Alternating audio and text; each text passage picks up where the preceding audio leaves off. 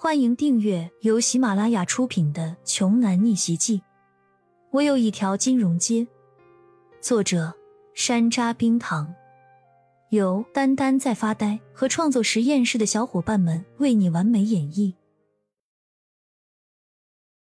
第45章，教室里安静的鸦雀无声，但是班级群里瞬间就刷屏了数百条的消息，大家都在私底下议论着骄阳和王莹莹的事情。所有人都在刻意疏远骄阳，这种感觉跟他4年前刚上大学的时候简直是如出一辙，极为相似。看来人性的丑陋并不会因为学历的提升而有任何根深蒂固的改变，但现在唯一的根本差别就是骄阳已经变得强大了，他不会再去在乎别人的冷言冷语。他坐在自己的位置上，查看着手机里的资料，资料里全部都是青州江北大学富二代的在读学生名单。从现在开始，骄阳就要观察这些人的一举一动，然后做出恰当的判断，决定是否应该将他们的家族势力和商业版图彻底给清理和抹除掉。在班级里，当一个人被排斥和孤立的时候，不管他说什么做什么，都会有人觉得厌烦。哪怕就算是你安安静静安分守己地坐在应该坐的位置上，校园霸凌就是这么突如其来地找上门来。对方通常都这么说，欺负你不需要理由，就只是看你不顺眼而已。骄阳现在就是这种情况，刚一下课就有人迫不及待想要来找他的茬儿了。同班的一个高个子男生虎背熊腰地跟一堵墙似的站在骄阳的面前说：喂，臭小子，我们班不欢迎你这样的人，我奉劝你一句，要么尽快转班，要么尽快转学，否则日后有你好果子吃。不好意思，咱们俩今天才刚刚认识吧，你怎么知道我是哪样的人呢？骄阳瞥了一眼这个人，淡淡地说：听说你做人很不地道啊，害得莹莹的男友家破人亡。是吗？那请问她男友家破人亡的那天你在现场吗？不在。怎么了？莹莹亲口说的，还能有假吗？看得出来这个男生对王莹莹应该是有特殊感情的，他是想要为王莹莹出头啊。白痴，别人说什么你就信什么吗？当心被别人当猴儿一样耍，你还在给自己叫好呢。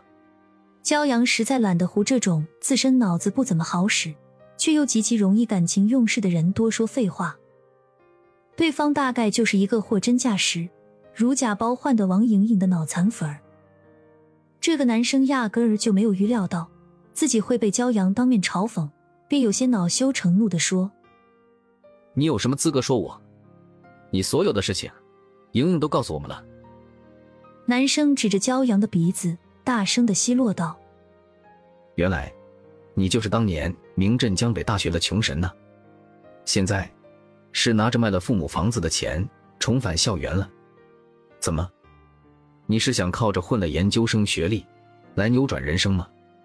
我明明白白地告诉你，就你这种人一辈子就只能当个可怜巴巴的臭屌丝，王莹莹这种级别的大美女也只能是你仰望的存在，在我们这些富有的同龄人面前，你就是一个臭虫，永远都是。这个男生越说越起劲儿，而且什么话最难听他就说什么，嘴上似乎完全没有任何把门的。这些话就像是完全不过脑子的卫生间排泄物一样。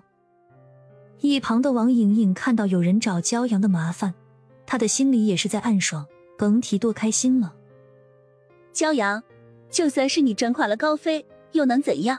无论走到哪儿，本姑娘照旧有的是人追，有的是人爱，就算是你读上了研究生，那又能怎样？咸鱼翻了身还是咸鱼，永远变不成鲤鱼，还企图飞跃龙门吗？简直就是痴人说梦，痴心妄想。王莹莹铁了心，她是绝对不想让骄阳好过的。就在这个时候，教室门口来了一位亭亭玉立的少女。请问骄阳是不是在这个班呀？来人正是李欣。小丫头一早就听说骄阳开始读研究生的课程了，激动的他马不停蹄的就赶了过来。班上的人闻声看去，紧紧打量了李欣一眼，男生们的眼睛就再也挪动不开了。天哪，这不是咱们学校本科部的清纯校花李欣吗？长得太漂亮了。小学妹怎么找到这里来了？真不愧是校花，我的心已经被她俘虏了。也不知道她有没有男朋友？有的话也无所谓啊，还可以分手吗？就算结了婚也没啥大不了的，离呗。